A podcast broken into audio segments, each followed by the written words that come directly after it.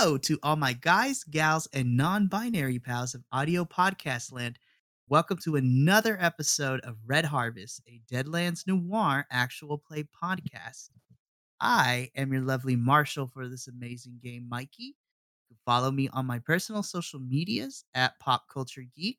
You can also follow us collectively at D&D Vibe Tribe Productions.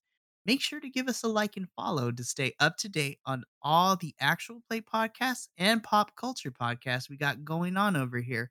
It's a great time and there's something for everyone. As always, tonight I am joined by my amazing cast of players. Without them, none of this would be possible. So we're going to go around, do some introductions. They're going to tell you, the listening audience, a little bit about themselves, where you can find them, and who they will be playing tonight. So we're going to go in reverse order this time. Eeny, meeny, miny, mo. Joshua, you're going to be the first to go. Oh boy, I'm first this time. Um, anyways, uh, everyone, thank you for joining. I'm Josh. Uh, you can also follow me on TikTok at MG Preacher. Um, I'm just gonna get right to it. I'm gonna be playing uh, Chris Remington, a New Orleans private eye. Thank you, thank you. And continuing in reverse order, the next person to get their introduction is Tanner.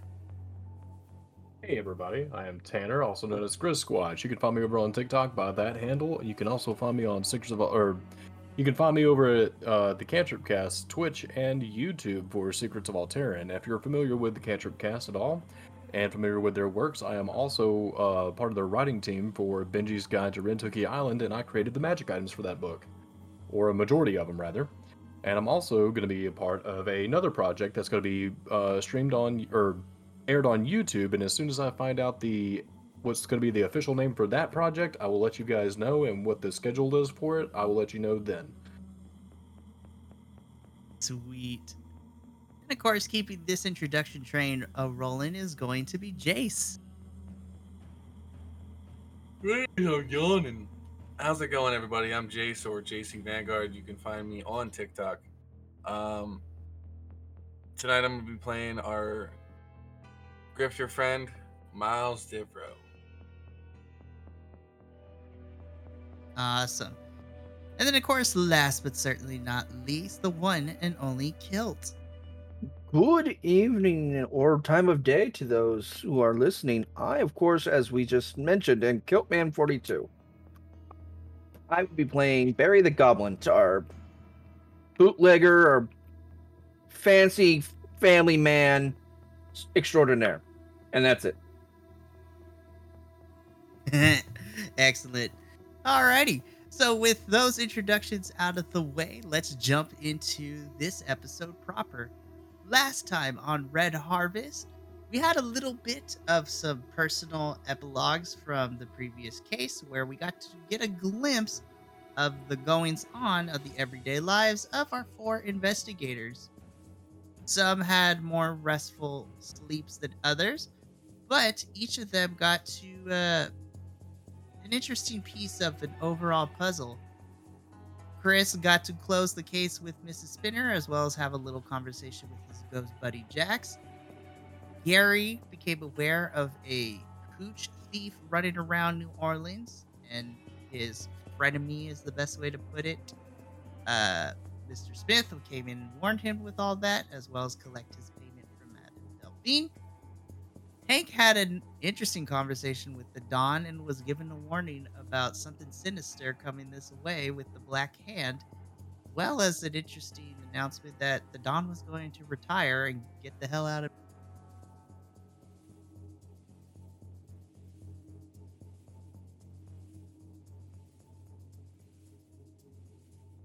Dodge with think surprisingly gave Miles a warning about what's to come with the rest of the siblings that are still on the loose. And we ended last episode with a call from Sardonyx asking the four of you to report to Coven HQ in order to be filled in that the next Deva has been located. And that is where we're going to pick up. So, the four of you find your way after getting off the phone with Sardonyx. She asked you guys to report back to the Devil's Playground for some odd reason. And without any hesitation, it is the middle of the afternoon, so normally it would be closed. But as the four of you reach the entryway, you find the door is unlocked. And you open and go inside, where you make your way back to the back lounge area where you first met Sardonyx after she revealed herself to be the witch that she was. And the four of you make your way to the back door of the lounge where it is the entry point to Coven HQ. As you open the door, once again, a blinding light seeps through the open doorway. So, who's going in first this time? Oh no no no no no no no! Last time I went first, I got sick. Nope nope nope. You ain't making. Nope. I ain't going through that door. Oh, I'll go wait. first. Oh, I'll say that both of you say this and go forward at the exact same time that both of you kind of just get stuck in the front door. And then as you're trying to wiggle your way out, both of you just end up falling forward at the same time. Suck in your shoulders, Hank. Listen, okay. I was gonna go in first. Children. So yeah, so after that, Hank and Chris, both of you end up going in at the same time. Mm-hmm. So make your way through the door. Who's going next? Begrudgingly, Miles will go oh and walk through the door. Oh, quit being a baby now. And then As-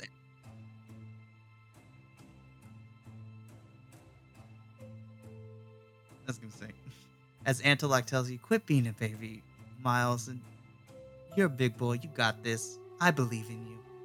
I don't like the sickness. Just get in there as you walk through the door. Then, of course, last but certainly not least, Gary. I'm assuming you go in last. Alrighty. So, on the other Ugh. side of, yeah, uh, on the other side of this door, uh, Hank and Chris, you guys enter HQ at the same time, kind of stumbling forward. You don't fall on your faces like you did last time, but once again, you find yourself in Coven HQ with Miles and Gary following closely behind. And as the four of you kind of adjust your vision and take in the sight of once again the large abandoned cathedral HQ that is the Coven, uh, one of the sisters kind of walks up to the four of you. Right this way, please. Uh, Sardonyx would like to speak with you in the main hall. So if you be so kindly, I will lead the way and don't get too lost. And she kind of winks at the four of you and then begins promptly walking, leading you towards the main room. you hear that, Miles? Don't get lost. Coming, I'm coming.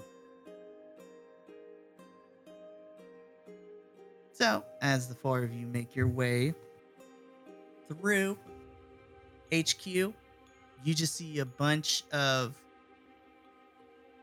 female figures, varying from young and old, doing all sorts of things. Some of them are kind of cleaning HQ, others are looking to be doing some research with some books of some sort. Others are practicing what seems to be magic of some sorts there's a whole plethora of things going on. And as you guys turn your attention back to your tour guide, the if you find yourself in front of this large, kind of white marble door. On it, you see a variety of images of basically the witches, as well as all different depictions of different scenes of battles, of them flying on the brooms, all that good stuff. And as this sister, so to speak, kind of leads you to the door, she says, Sardonyx is just waiting behind there, so be so kindly, whenever you're ready, all you need to do is just enter, and uh, we can begin our meeting shortly. I have other business I need to take care of, but should you need anything, just let me know. I won't be too far away. She kind of just bows towards you, and then she goes to a little desk that's like right near this door, which is kind of comical because it's a tiny little desk next to this gigantic door, but you know.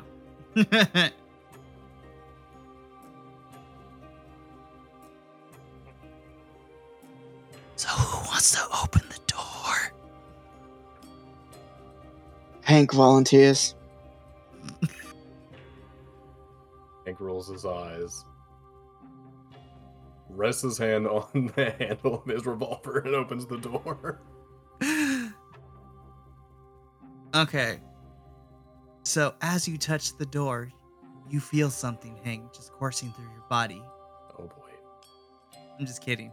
You open the door, nothing happened. And so then Hank started blasting. Hank started blasting oh no. no, so I- indiscriminately in all directions. Oh, At least six times before it starts going click, click, click. oh man. No, no, no. Just Hank opens the door, sees what's inside. okay. As you open the door, again, there seems to be a recurring theme of just like overly large furniture, all kinds of stuff.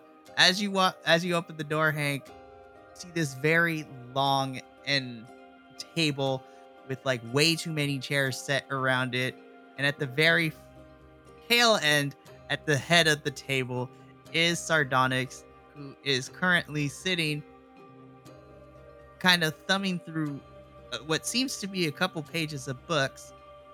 And adjusting her glasses, she sees the four of you at a distance. Ah, just the people I wanted to see. Come in, come in, have a seat. Uh, I got an update on uh, one of the devas. So we'll do a little briefing and then we'll go from there. So just have a seat anywhere. Again, this table is like really long. There's like 30 chairs set around it. So have your pick. Have a seat furthest away from everybody. Hank's gonna sit right beside Sardonyx. He's going to sit relatively close to the nearest bar. They got a nice like little mini fridge with alcohol in it. Ooh, mini fridge in this time and age. My world, I choose what they want. It's like it, Gary, you just like see a magical box and then like as you open it, it keeps things cold. You're just like, what is this? I require this. I'm gonna sit think- on the other side of Sardonyx and Hank. cool. So as the four of you take in your seats, Sardonyx kind of just closes her book. Ah, all right then. Well, I am a woman that doesn't believe in wasting time, so I shall not waste yours. We got word of one of the devas running amok, and it is a bit of a doozy. So let us begin. And she kind of closes her eyes a little bit, waves her hand around, and the lights in this meeting room begin to dim.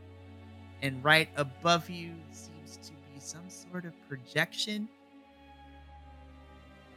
As Sardonyx continues to wave her hands about to show the movie images. So, like I said, we received word of one of the Devas running amok here in New Orleans. And like I said, this one's gonna be uh, a little different than what Mr. Devereaux dealt with with Antelope. The fact that he still beat him in the card game is a true feat in itself. But we it have received the word. sure. I mean, you're one of the few mortals to ever beat him in his own game, so I have to give kudos where I can. Whether it was pure skill or dumb luck, either way, you got the job done. Knowing him is dumb luck. Yep. I hate you guys. We love you too. I love you guys. You're so great. Right. Um. So we got word from one of our associate contacts, whatever you want to call them, about some peculiar activity. There have been a uh, rash of very gruesome and violent murders. And our informant believes that one of the Devas is responsible for causing such havoc. And upon further analysis of everything, we believe that the Deva of Wrath is responsible for what's occurring murders. And Miles, in your head, you just hear Antelope go, Oh, great. My brother Ulysses seems to be out and about. This is going to be fun. So Ulysses.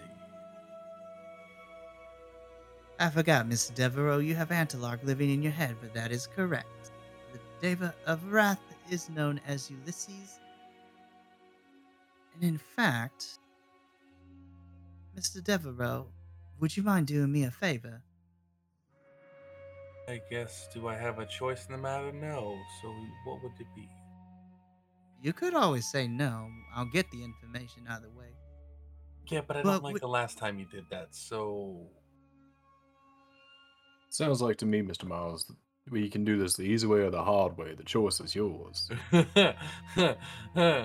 I need to get the lube? oh no!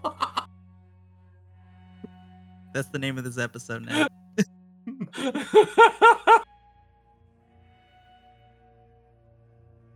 what is the favor you require? if you would be so kindly, would you mind uh, asking Ant- Mr. Antelock to uh, grace us with his presence? Oh, this is gonna be rich. Oh, I'm not gonna like this. You once, I think I agree.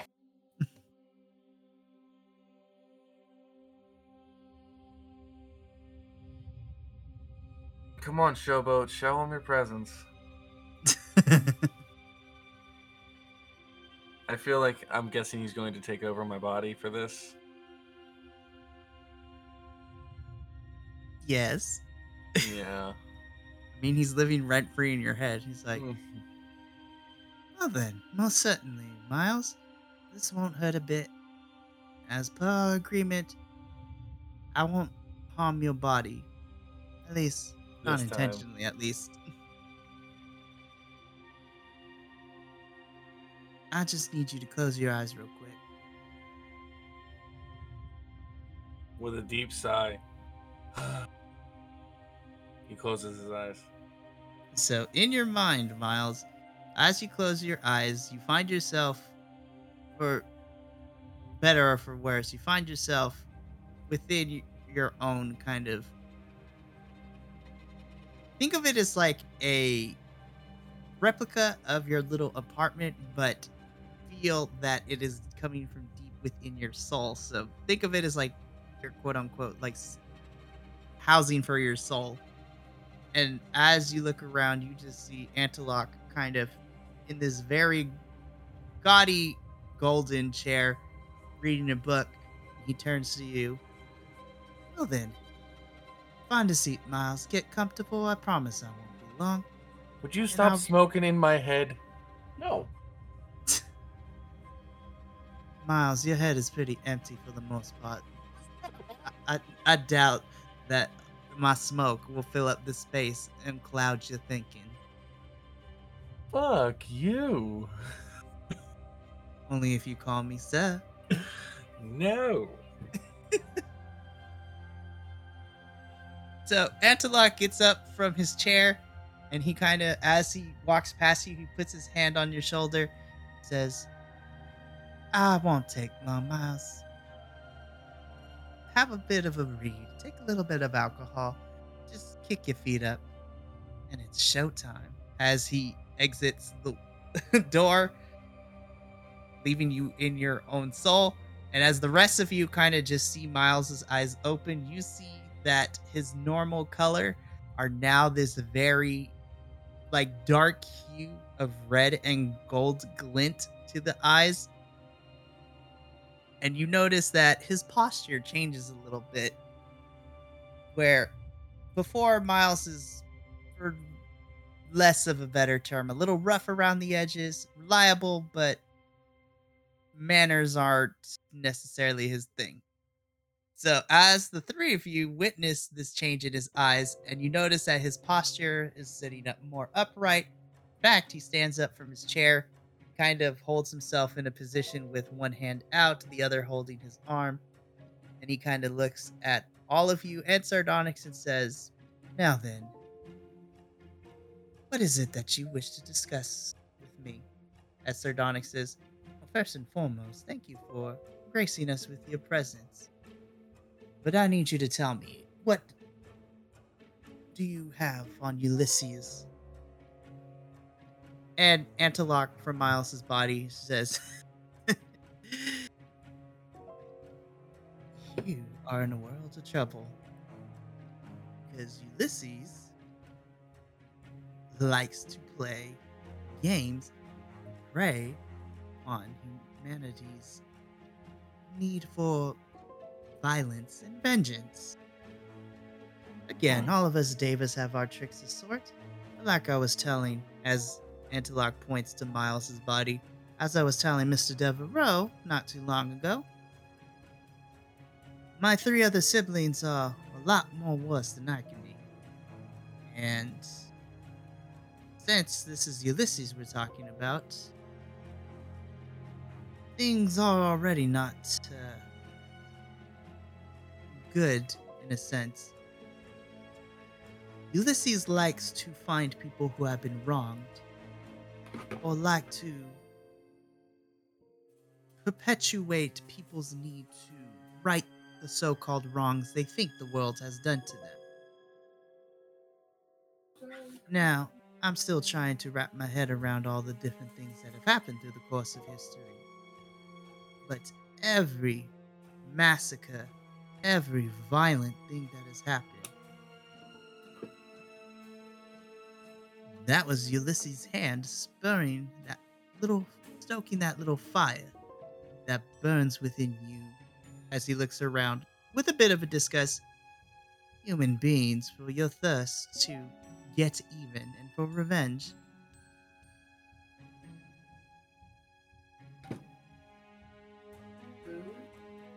So, if it's Ulysses that you're up against, you best be prepared. And think carefully about any hangups you may have with other people, or even within yourselves, as even the faintest opening will allow Ulysses to take a hold of that little hatred in your heart and amplify it in a way where you, the same scene read, isn't just mere figurative language, it becomes all too real. You better hope that there are no casualties after all is said and done. Though, and Antiloch in Miles's body looks at you, Chris. I think that your little ghost friend knows all too well about that now, doesn't he?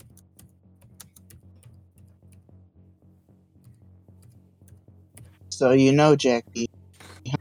Of course. Mr. Remington, I am not a man that likes to dance around the issue. I like to get to the heart of it. And I know that he's been hanging around with you, and in fact, it seems the two of you have a history together. It seems that my brother Ulysses has attached you two together. Purpose I have yet to know. But if he's taken an interest in you, I would be worried. How so?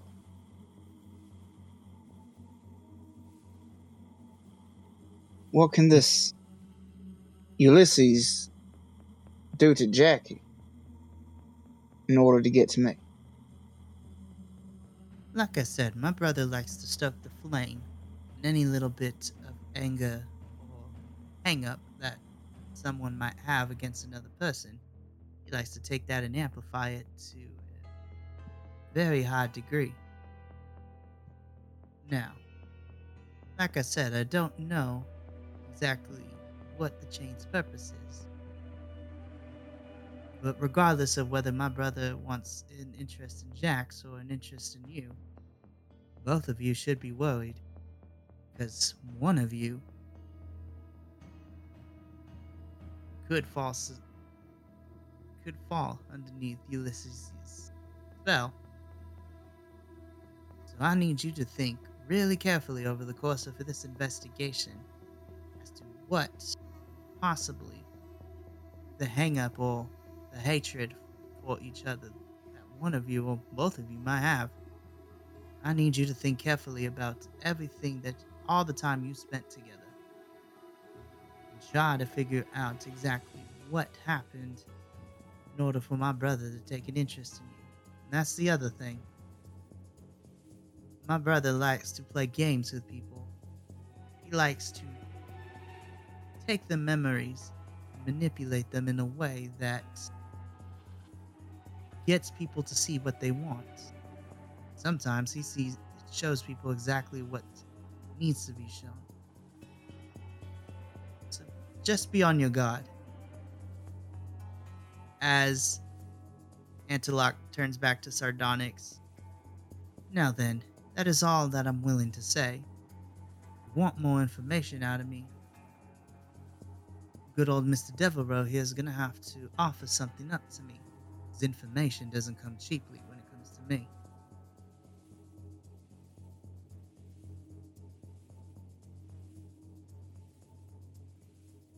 But I think with that, I will take my leave. And of course, as he looks at Chris, Hank, and Gary, I do hope you come out of this unscathed. Because if you're able to take down Ulysses, things are going to get a whole lot more interesting. And as Antelope closes his eyes again, Miles, in your soul, you see Antelope come back in and kind of just tag you out again and says, Well, I have done what I needed to do. So, Miles, make sure you and your friends come out of this okay. Because I would hate to be trapped in this body forever. Well, we'll see where we go with it. At this And point, by I the don't way- truly know. That is true. And by the way, would it kill you to practice your posture once in a while? My God, son, your posture is horrible. I'm comfortable. You don't have to be comfortable while piloting my body. Well, if I'm gonna cohabitate in this body, I need to teach you a few things, but we'll talk about that later. Cohabitate my ass. This is my body. Which you agreed to house the Deva inside of it, unless we forget. To be fair, I did not know that's what was going to happen in the first place. Didn't, you didn't ask to read the details of the contract me, but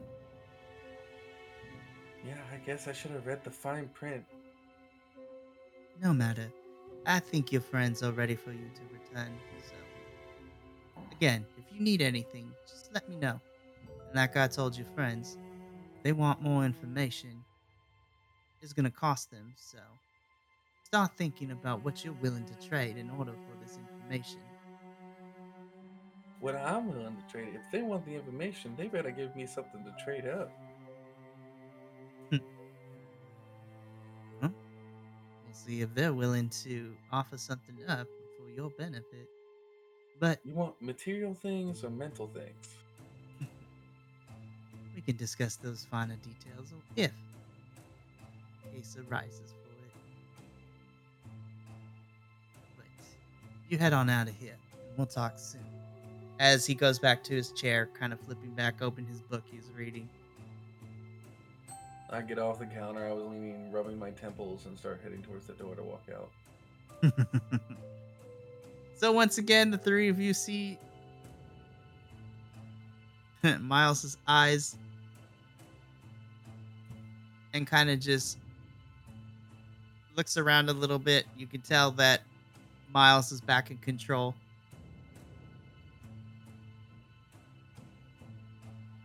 Oh, that's gonna give me such a headache. Ugh. Sardonyx looks at you, Miles. On the fact that you were able to come back is a gift in itself. Yeah, his tag team is great. Love it. Oh, no matter then.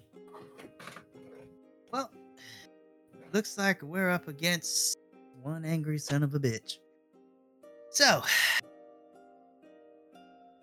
I'm pretty sure I know the answer to this question, but I always have to say it. That is your mission. Figure out what exactly is going on and find out who currently is housing the Deva of Wrath. Find a way to get him to come with you to bring him back. Do you accept this mission?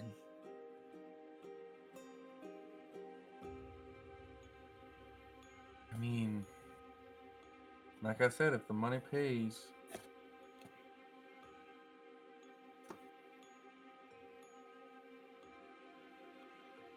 I accept the mission.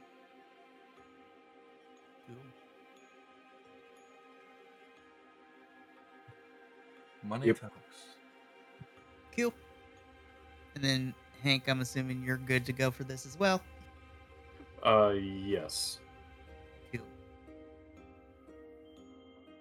All right. So the four of you, after offering a yes to Sardonyx, she kind of just nods her head. Good. Well, now that she's accepted the mission, and she kind of snaps her fingers, the image is changed it around again. Here is your contact for this uh, case. Well, I guess the better way to put it is your contact slash handler for this. So, you four are going to meet one Mr. Nate Braddock. Mr. Braddock is head of the Tombstone Epitaph, which is the local newspaper that seems to be running all over New Orleans. He's a fine reporter, and he always somehow finds his way to the truth and always gets the scoop before any other of the local rags around here get to it. In fact, he's the one that asked for our help to investigate what's going on. Sorry, what Yep. was the what was this person's name again? Uh, the name is Nate Braddock. So B R A D D O C. So Nate Braddock, and he is the CEO and owner of the Tombstone Epitaph, which is one of the bigger newspapers running in New Orleans right now. So basically, he is this version. He's like a less dickish Joan Jameson from Spider Man. Oh boy. So yeah, so that is who your contact is. So Sardonyx just kind of closes the projection and says, Well, with the mission debriefing now over, the four of you may head out. Once you exit HQ, we will transport you in front of the Tombstone Epitaph, where you can uh, talk to Nate officially. Good luck, my investigators. Please come back to me one piece. I would hate to have to find another group of investigators to continue this mission.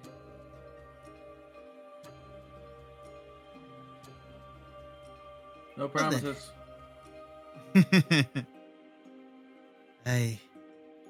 And with that, Sardonyx kind of dismisses you guys. You head out the door, back to out this massive marble door, and your guide leads you back to the door that you guys came into.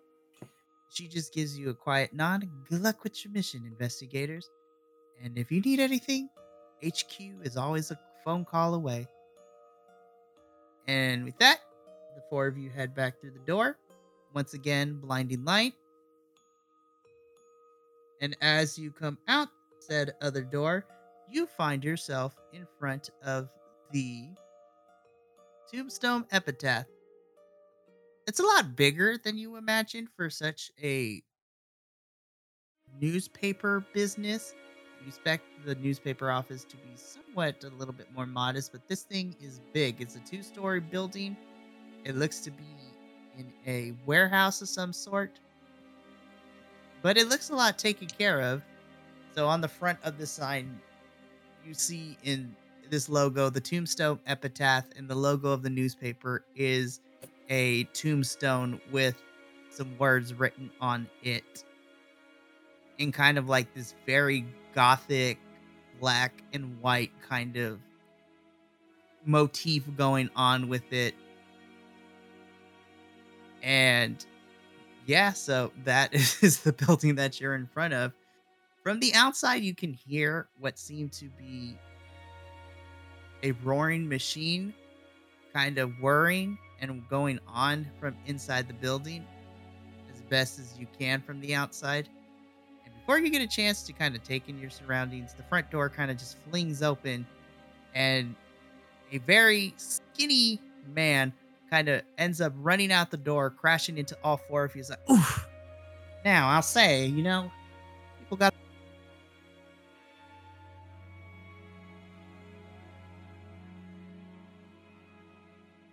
to watch where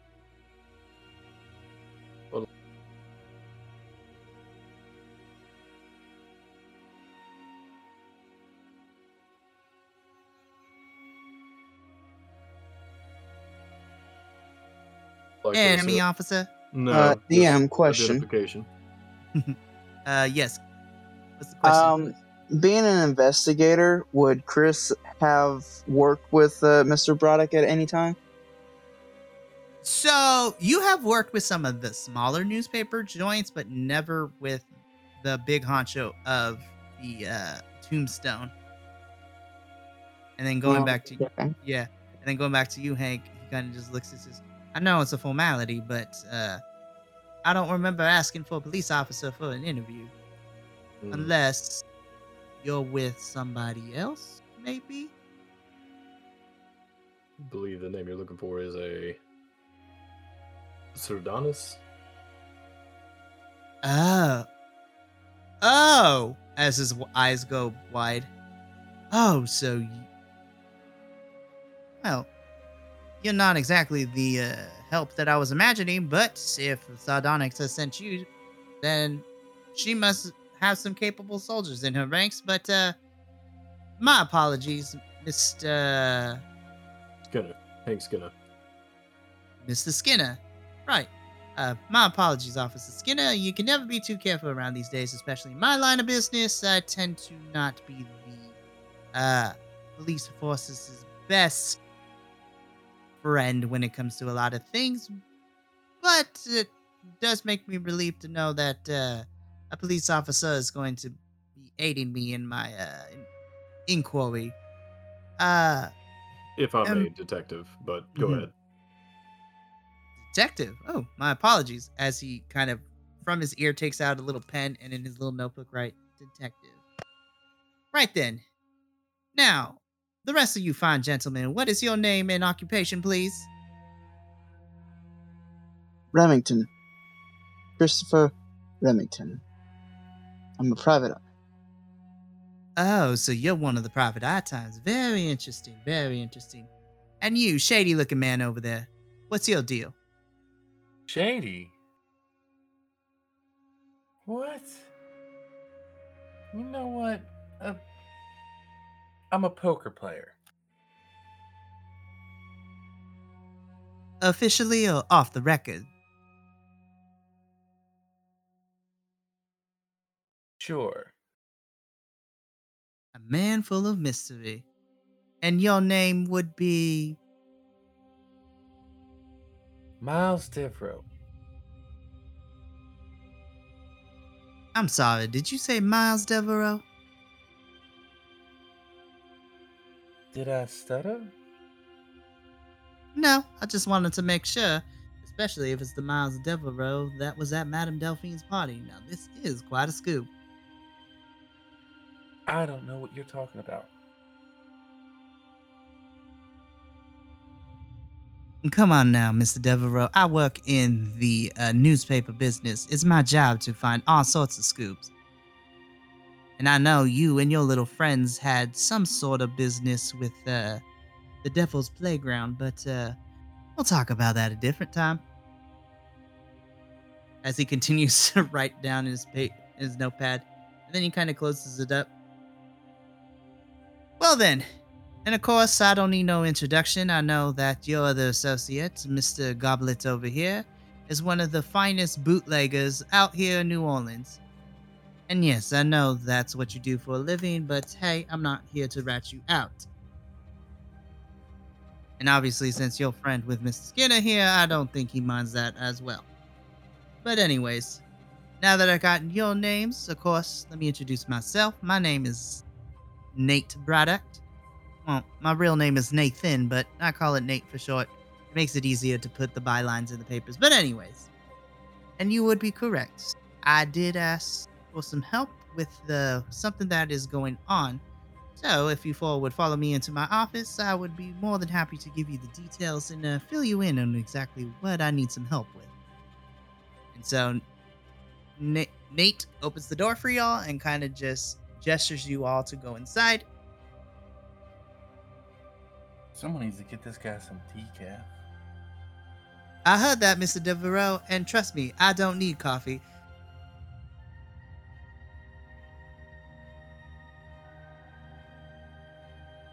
So the four of mm. you enter the building, and as you walk through the office, once again, the roar of the printing press machines kind of begin to grow louder at the further you go into this building. But you also see a, a lot of different individuals at desks, all frantically running about. Some are kind of just typing away on the typewriters of the story. Some are on the phones, talking, interviewing people. It's very hectic inside. And as the four of you walk closer to the back, you end up in Mr. Braddock's office where Nate closes the door so you guys can have a more quiet space. He sits behind his desk. He pours each of you a drink. Uh, may I offer some refreshments to my guests? It'd be rude to decline. Cool. Uh, I have a. Uh, will that be uh, brandy or whiskey? Whiskey. My man. Brandy for me. Hmm. Classy. I can appreciate that. And you, Mr. Devereaux, what would you like to have? A glass of water.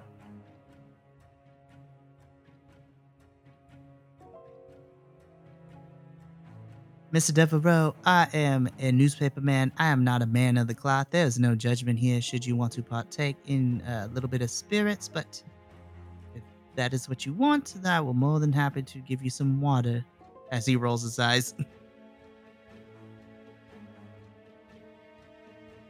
right then. Well, I'm sure that uh, Sardonyx filled you in on exactly what's going on, but here's where I need your help.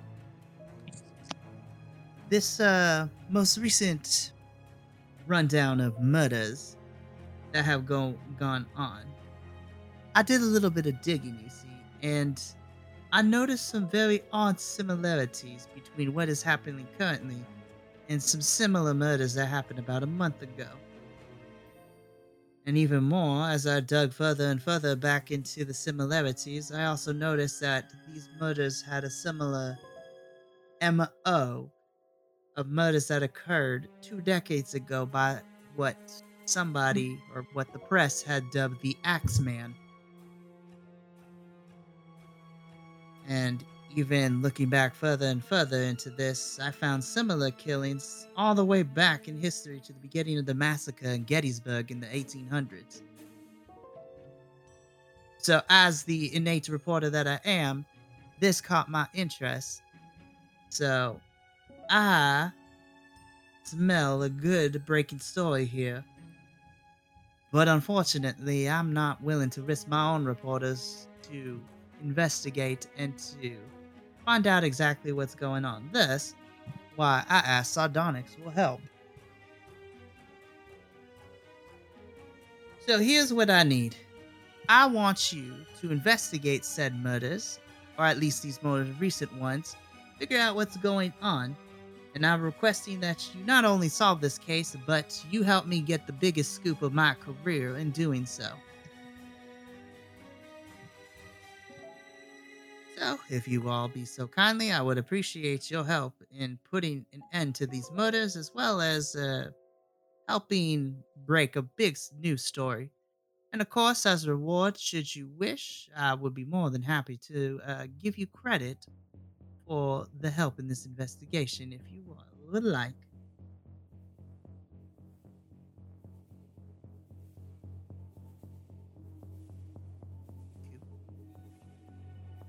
Reward are you willing to give?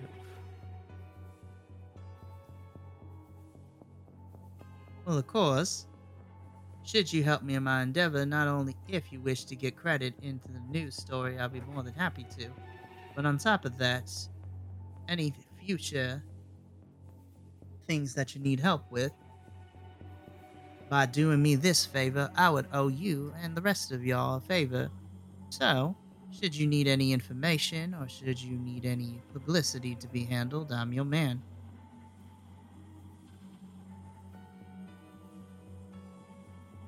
Now that is something to keep in mind.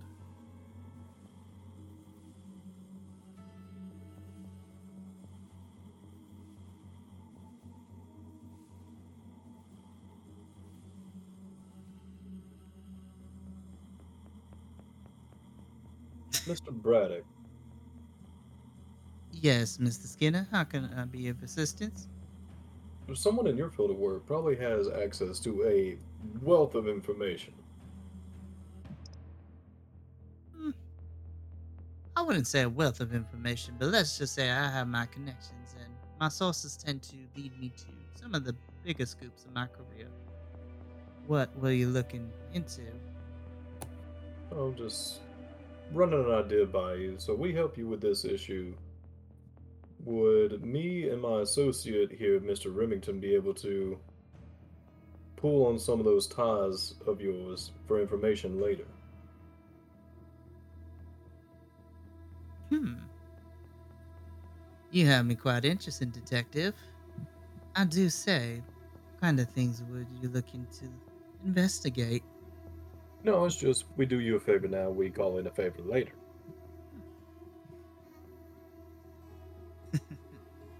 I'll be more than happy to agree to that deal if you give me a one on one interview into whatever it is that you're investigating when all is said and done.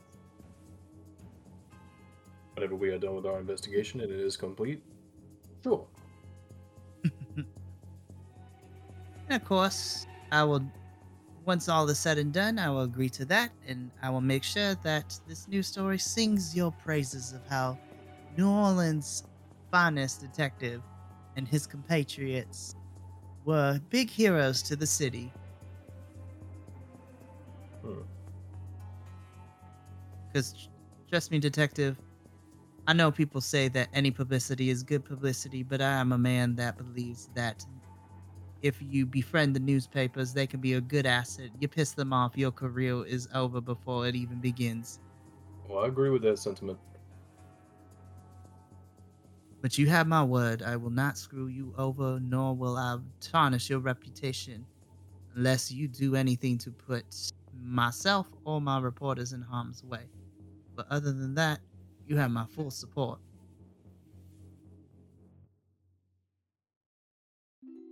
Nod said. Now then, I believe everybody is okay with uh, accepting said uh, request. So, with that being said, let me share with you what I've been able to gather so far when it comes to this. So, uh, I do have to give a bit of a warning. The details I'm about to give are a little gruesome, so if you are of the persuasion that you do not like violence and gore, I would ask that you uh, turn away and plug your ears and pretend that none of this that is about to come out of my mouth is doing so.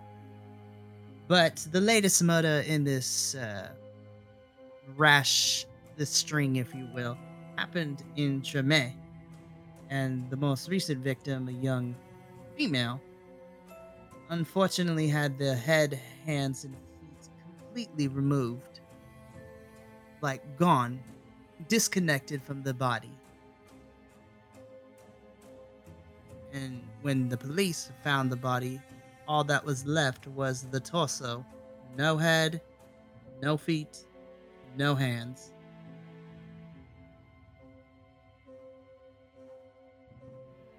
No way to identify.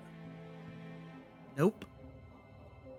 And what's even more peculiar is as I dug into this most recent rash of murders, like I said before, there was very similar MO a couple years ago, and even throughout history dating back to the early 1800s, the same MO existed. There was a rash of murders, then they would stop. Years later, it would happen again, stop, again, stop. Now it seems to be happening again. Now, during these dismemberments, was there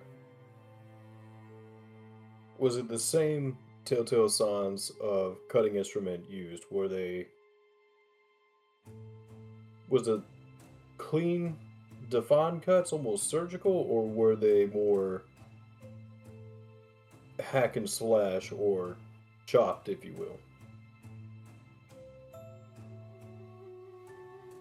Well, unfortunately, that is something I wish to know too.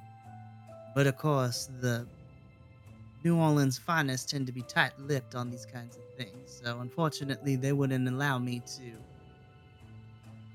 get any information about the body or the victim. But I may not be able to get into their files, but I know somebody who can, as he looks directly at you, Hank. You, my friend, have access to all that kind of stuff. So Also, that what I would can do to go look at the coroner reports. Mm-hmm. And honestly, luck have it that you do work for the police force because you're about to make this a lot more easier for me.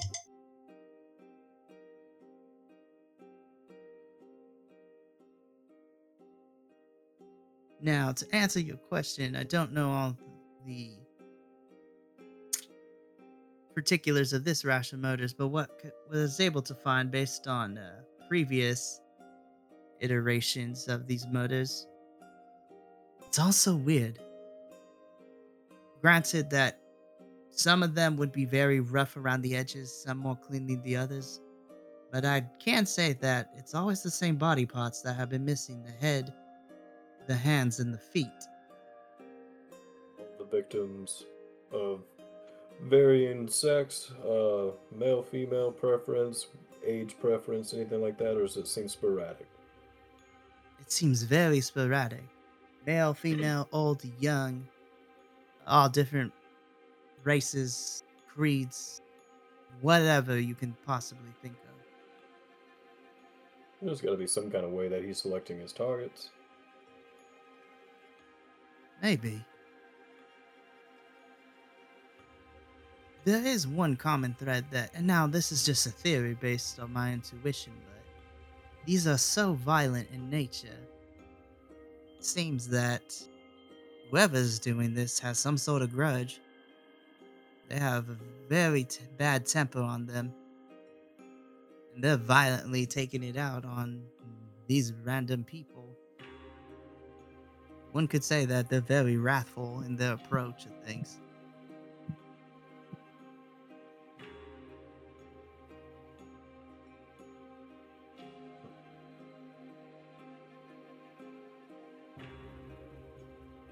These um, victims, um, are they of the same social class, or again, is it just sporadic? Again, they seem sporadic. And again, I'm just a newspaper reporter, so I have my theories, but I don't have the investigative prowess that the police force does. Um, But Mr. Remington, the uh, the victimology doesn't seem to really exist. What we're looking for is more of building a profile of our serial killer. it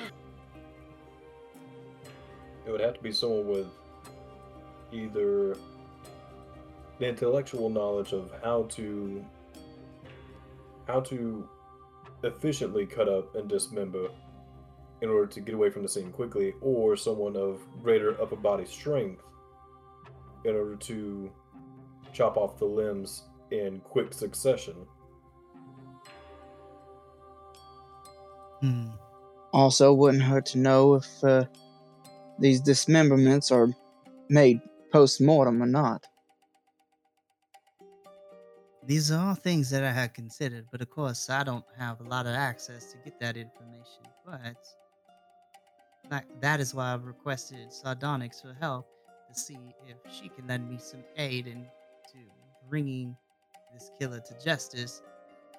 And I'm not gonna lie, it's gonna be a big news story for my career that's going to boost me. But more importantly, is despite my demeanor oh. and my questionable motives, I do care about my city. And I do want things to be done proper. I might be a little slimy when it comes to my approach in interviews and how I write things. But I became a reporter because I believe the truth is an important thing that needs to happen. In these current times, the truth is more important than ever. So if you can help me bring light to the situation, help me bring the truth forward, I think you would do great service to this city and help me keep it safe.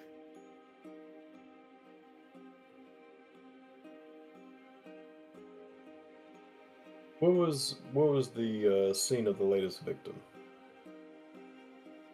So, like I mentioned, the latest victim was killed off in uh, Treme, and it was young, head, hands, feet are missing. Though there was something interesting. This was. The body was found in front of an alleyway, but it seems so weird that they would do it in broad daylight. Hmm. Hang on, I might be able to. Let me check something real quick. As he kind of pulls up in his file cabinet and. Where'd it go here? Ah, here it is. Kind of puts a file on the desk. I have noticed that a lot of not just these recent murders, but the pattern of these murders always seems to be anywhere there's an alleyway, a dark corner, a very secluded place. But they all seem to be weirdly sporadic, whether it's a populated area, whether it's deserted. It's very interesting of where these take place. There's one other thing too. Based on the information that I've gathered so far, a lot of these discoveries don't happen till the wee hours of the morning. So I can only assume that these quote unquote murders are happening sometime in late night.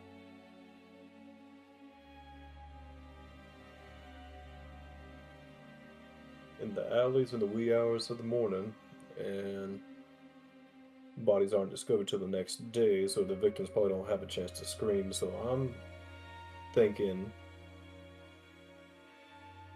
an ambush style attack from behind to either subdue or knock out the victim before dismemberment. That's my running theory without looking at the coroner's report or the bodies. That's going to be. Actually, after we leave here, Mr. Remington, would you accompany me to the coroner's office so we can investigate that? And Mr. Gary and Devereaux. Yes, sir.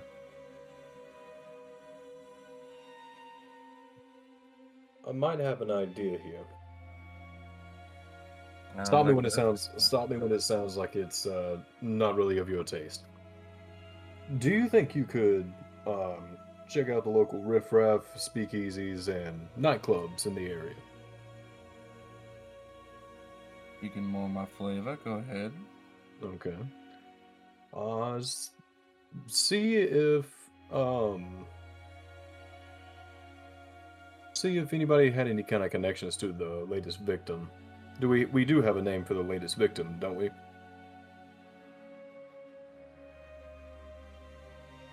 So, Miss, so Nate kind of goes and says, "Uh, unfortunately, I don't have that information, but I'm pretty sure the coroner's office may have I been able to identify, or at least try to, at least, the fact that the Mhm. victim's missing their head, hands, and feet.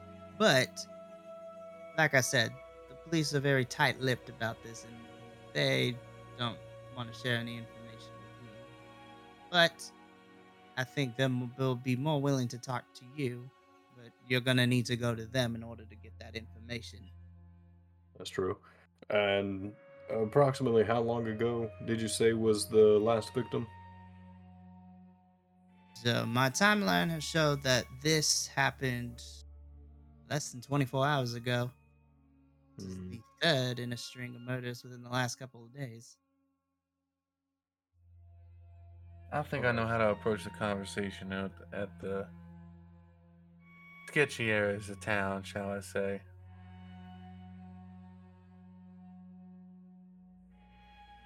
I think we're definitely looking for someone local because it's hard to imagine a tourist wandering around in back alleys around through here to try to find anything of consequence.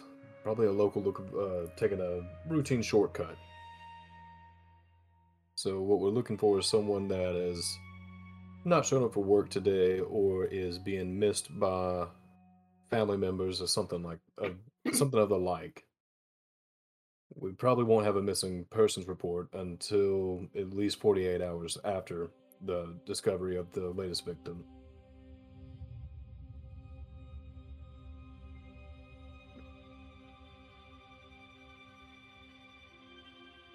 Well, I think then, I know how to bring this up. I will, on that note, stop pushing out my way. I think I know who I need to start pushing against. well then, it seems that you already have a plan. Say, I'm quite impressed with the help that Sardonyx got. But I'll let you for go ahead and go ahead and work on whatever it is you do.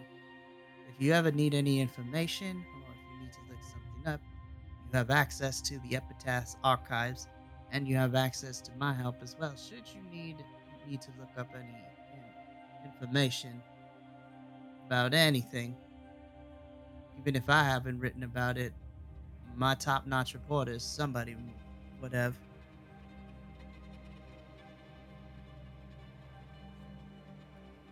But yes, I appreciate your help. You have my gratitude.